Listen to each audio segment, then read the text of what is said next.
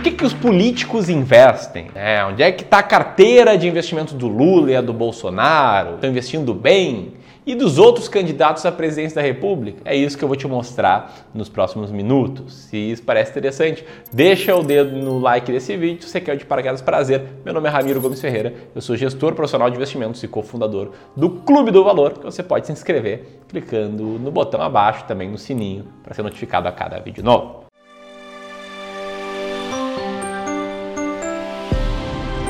Qual o ponto? Tá? Eu acredito muito que investimentos podem mudar uma vida. Através dos investimentos, você pode pegar o dinheiro que você não gastou hoje, que você não consumiu hoje, deixar ele trabalhando para ti e lá na frente consumir várias vezes o valor que você abriu mão de consumir. E mais do que isso, eu acredito que todo mundo tem a obrigação de montar uma carteira de longo prazo, em especial se não quer contar com as migalhas do INSS, que sim, são migalhas, tá? Teve um monte de reforma da Previdência nos últimos 20 anos, vão ter outras, independentemente de qual político estatista ganhar essas eleições ou as próximas. O INSS é uma pirâmide, então se você quer ter uma vida mais tranquila lá na frente, ou pelo menos poder num dia parar de trabalhar, você precisa investir. E aí eu faço um paralelo com como os nossos presidenciáveis investem, né? Como parte aí da regulamentação do processo eleitoral, todos os candidatos, eles precisam declarar o patrimônio que possuem, precisam mostrar aí quais são seus bens e direitos e com base nisso a gente pode dar uma olhada com mais ênfase, com uma lupa ali na carteira de investimentos deles. E é o que eu vou fazer aqui. Antes de mostrar isso, comenta aqui abaixo qual é o seu investimento preferido, onde é que está a maior parte da sua carteira de investimento e você pode comparar em como é que está aí isso em relação à carteira dos nossos presidenciáveis. Primeiro ponto é que existe um desvio padrão muito grande aí entre o patrimônio declarado ao TSE dos presidenciáveis, né? Eles vão de 197 reais, né? Parece preço de curso online, né? Patrimônio de 197 até 24,6 milhões reais. E aí aqui, antes de mais nada, eu quero falar aí de alguns candidatos específicos, fazer rápidos comentários, para depois olhar um pouquinho mais de atenção para o patrimônio do Lula e também do Bolsonaro, que acabam sendo os nomes aí mais conhecidos, os nomes que infelizmente, ao que tudo indica, vão estar no segundo turno. Mas vamos passar aqui antes sobre os primeiros candidatos, tá? Começar pelo Léo Pericles, o Léo Pericles do Partido Unidade Popular. Esse é o cara que tem um patrimônio acumulado de R$ 197,31 centavos, sendo 100% do seu patrimônio, né? Você pode ver no gráfico de pizza de como o patrimônio do Léo aí tá diversificado, que não tem diversificação, é tudo na caderneta de poupança. Eu poderia aqui dar um sermão no Léo Pericles e falar, bicho, Tesouro Selic é muito melhor, você vai ganhar muito mais.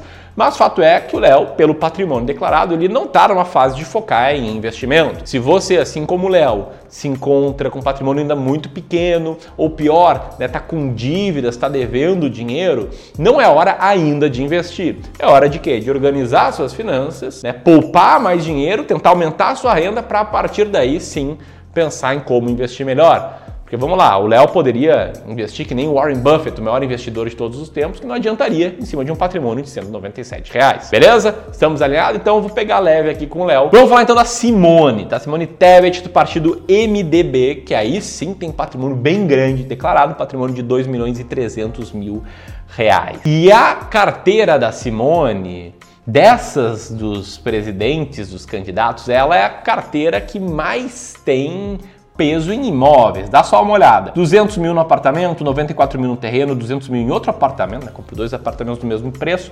Uma casa de 69 mil, mais dois terrenos de 100 mil reais cada. Mais um apartamento, Simone, de 200 mil. Ela comprou o quê? Vários imóveis no mesmo prédio, possivelmente. Um outro apartamento, esse aqui um pouquinho mais barato, casa, apartamento, enfim, a Simone, ela realmente é uma investidora imobiliária. Praticamente tudo em imóveis e 59 mil reais paradinho na conta. Simone, existe um negócio chamado custo de oportunidade, tá? Dinheiro aí parado não rende nada. Não sei se você gira tanto dinheiro por mês, mas, pô, deixa ali no Tesouro Selic.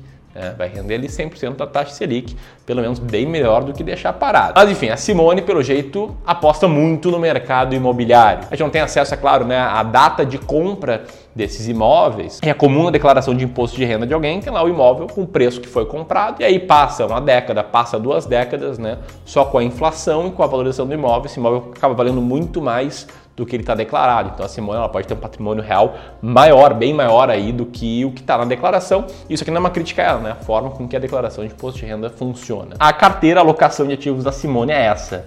Né? 2,5% conta bancária, 5% em casas, 32% em terrenos e 59% 0,9 em apartamento. E aí, assim, o que, que eu falaria para Simone? Eu acredito muito que o que traz mais conforto para uma pessoa quando ela entendeu onde ela quer morar, em qual cidade, em qual região, e ela entendeu que ela vai ficar nessa cidade, quer ficar pelo resto da vida e quer aí uh, ficar mais tranquila eventualmente para ter filhos, os filhos crescerem ou para ir curtir com os netos, dependendo da idade, eu acho que é muito bom sim, não financeiramente falando, mas é muito bom sim ter um imóvel próprio. Só que a Simone tem vários imóveis. E nesse caso é muito além, imagino eu, do que os imóveis próprios, imagino que ela esteja aí na parte de investimentos imobiliários. Nesse caso, Simone, eu te recomendaria conhecer os fundos imobiliários, tá? Ó, esse gráfico aí a gente tem um retorno uh, de várias classes de ativos, né, da bolsa brasileira, que é essa linha aqui, da bolsa como o Ibovespa aqui.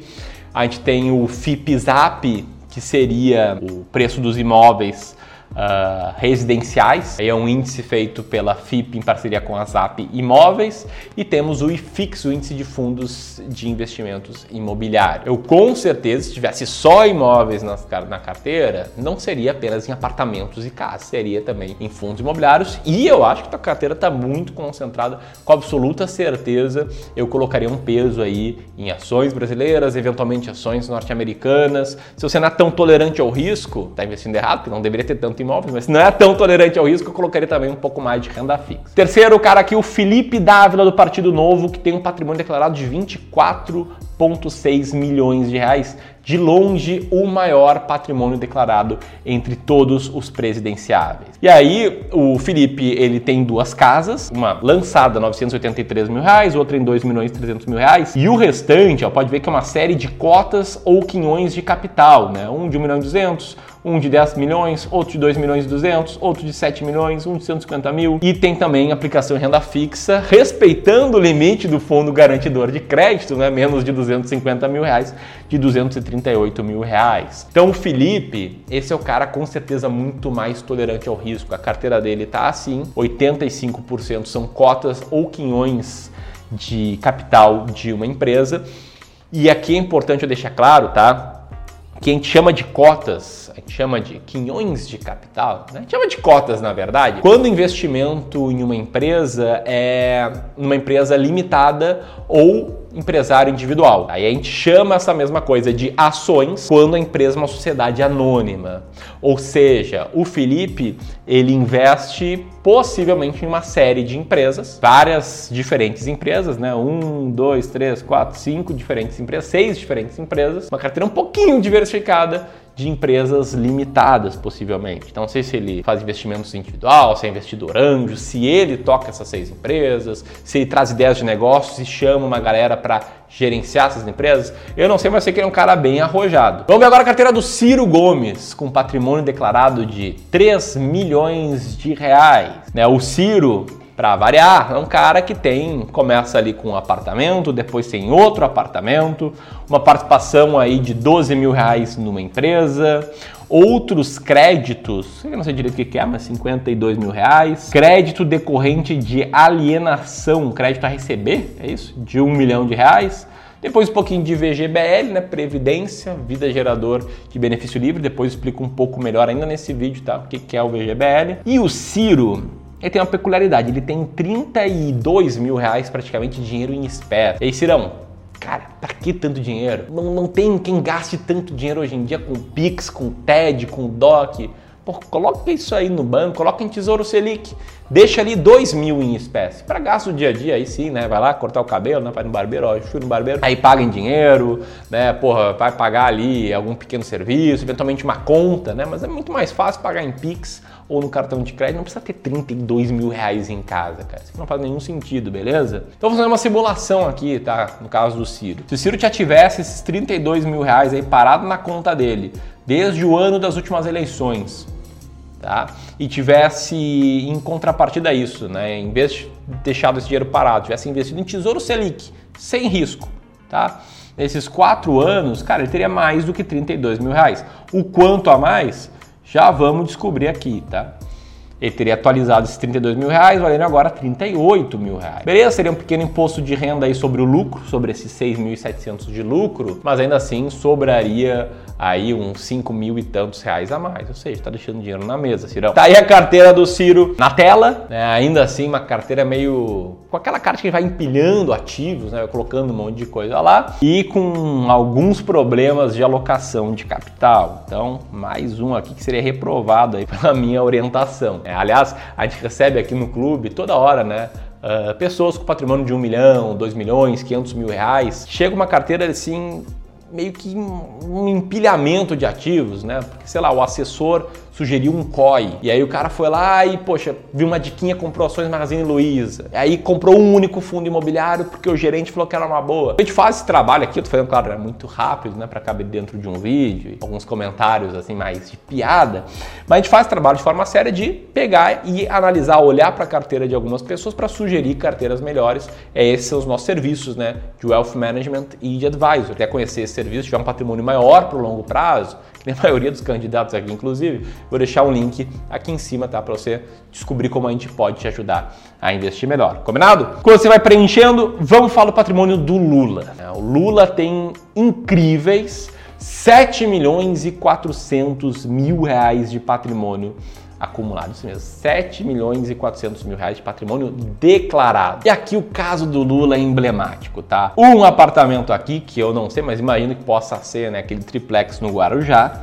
A gente tem também um terreno aqui que eu não sei se tem relação ou não com o sítio de Atibaia. Lembrando, foram casos que foram provados, né, de que o Lula era o real dono. Ele foi descondenado não por causa disso, mas sim uma questão processual que anulou todas as condenações de todos os vários juízes que condenaram ele em várias instâncias. Tem mais uma construção aqui, será que isso vai aparecer nas, nas manchetes daqui a alguns anos? Tem um veículo, outros bens e direitos não especificados, é 420 mil reais mais ou menos nisso, mais um apartamento, mais um terreno. Mas o que mais me chama a atenção é 5 1,5 milhões de reais em VGBL, em Previdência Privada, Plano Vida Gerador de Benefício Livre. Previdência privada é um tipo de investimento que tem algumas vantagens, tem algumas desvantagens também. Mas aqui no caso do VGBL, o que, que a gente tem?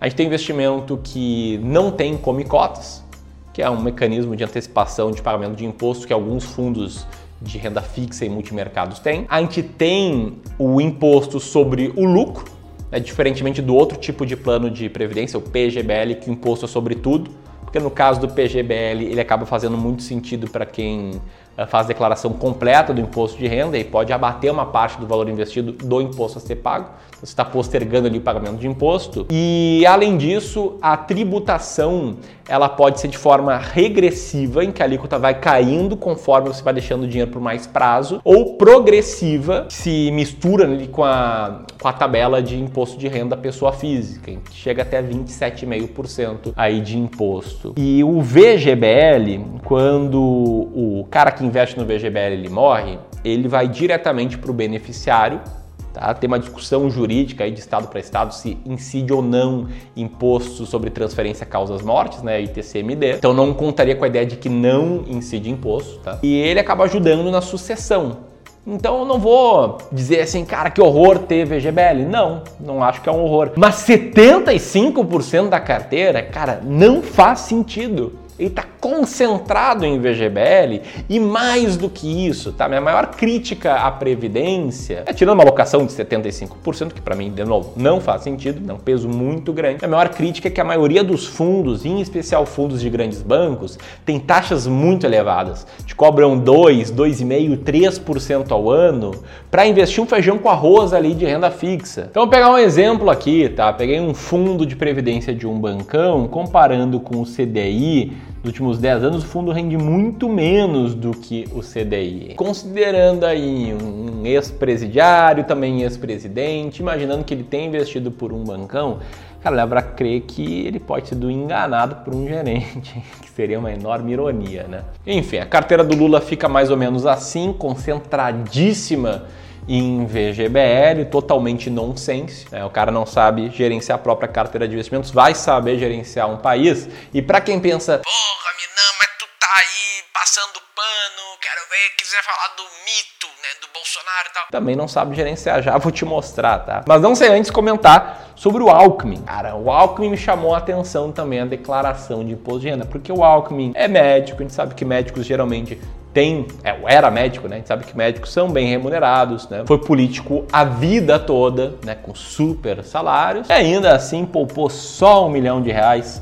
Né? Não me, me, me, espanta na direção contrária. Eu falo de um ex-presidente de 7 milhões de reais declarados. Né? Aqui declarado é um milhão de reais. Sendo que a maioria é em imóvel, né? Dois terrenos aqui, um apartamento, uma casa, VGBL também. Eu não sei se ele foi lá selecionar investimentos junto com o Lula, mas um milhãozinho só. O Alckmin é um gastador. A vida inteira gastou muito dinheiro, pouco pouco, frente aos salários que teve. E para fechar, vamos olhar a carteira aqui do Bolsonaro. Né? O Bolsonaro tem um patrimônio declarado de 2 milhões e 300 mil reais, que estão divididos da seguinte forma: é casa aqui, é mais uma casa, é outro apartamento, depósito bancário, paradinho no banco. Que descaso! 315 mil reais paradinho no banco. É, custo de oportunidade, Bolsonaro. Esse dinheiro tá parado, cara. Nem, nem, nem que seja na poupança, coloca ele ali. Vai render um pouquinho mais. Eu não vou nem falar para ele botar na poupança, porque o que, que a gente tem aqui? A gente tem 591 mil reais na caderneta de poupança. E eu fico pensando, mano, como é que o cara não pega e não chama o Paulo Guedes? Né? Bate lá na porta, né? Ministério da Economia. Paulo Guedes, me ajuda aqui na minha alocação de capital, que ela tá um horror. Né? O que eu mais tenho aqui é poupança. É, porra, não é possível que ele não saiba que existe um negócio chamado Tesouro Selic, que tem menos risco que a poupança e rende mais. Beleza, não é a melhor aplicação do mundo para o longo prazo, mas é muito melhor que a poupança. Então, vou fazer uma simulação aqui com o investimento do Bolsonaro, tá? Vamos considerar que ele investiu na, na caderneta de poupança em junho de 2012, né, na nova, com a nova regra da caderneta de poupança, e investiu 591 mil reais e ficou até janeiro desse ano com esses 591 mil reais, beleza? Nesse cenário aqui de caderneta de poupança, o que a gente vê é que o Bolsonaro teria transformado 591 mil reais em 988 mil reais. Poxa, parece interessante, mas vamos fazer uma outra simulação. Agora, se ele tivesse investido no Tesouro Selic, Tá no mesmo mês, né, junho de 2012 até janeiro de 2022 e tivesse investido também os mesmos 591 mil reais. Nesse caso, nesse período, o Bolsonaro teria acumulado 1 milhão 271 mil reais, ou seja, mais ou menos 280 mil reais a mais. Tira imposto sobre isso, 15% sobre o lucro, dá muito mais ainda assim. Né? Seria mais ou menos uns 100 mil reais de imposto. Isso que pegamos uma época com taxa Selic mais baixa. E aí valem duas reflexões aqui. Né? Ah, primeiro, nenhum dos candidatos gerencia corretamente sua carteira de investimentos. É, e esses aqui que já foram presidentes, aí que é uma opinião pessoal, mostraram tratar com o mesmo descaso aí as suas decisões. Então se mostraram ser verdadeiros políticos, né? querendo Estado cada vez maior, colocando lá um monte de parceiro nos principais cargos, se aliando ao centrão, etc. E a segunda reflexão também é que, cara, nenhum deles investe em ações, né? O que chega mais perto é o Felipe, candidato tudo novo, investe na economia real, né? Investe uma série de empresas, em participação de empresas, mas não em ações. Pessoas até comentaram comigo, não, mas seria um conflito de interesses, né?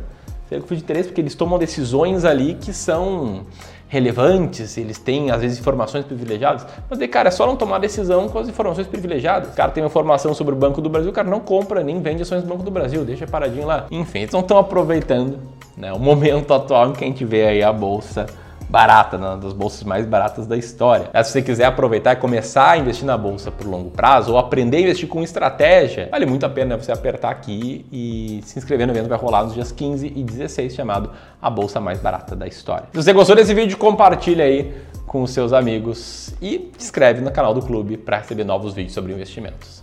Grande abraço e até mais!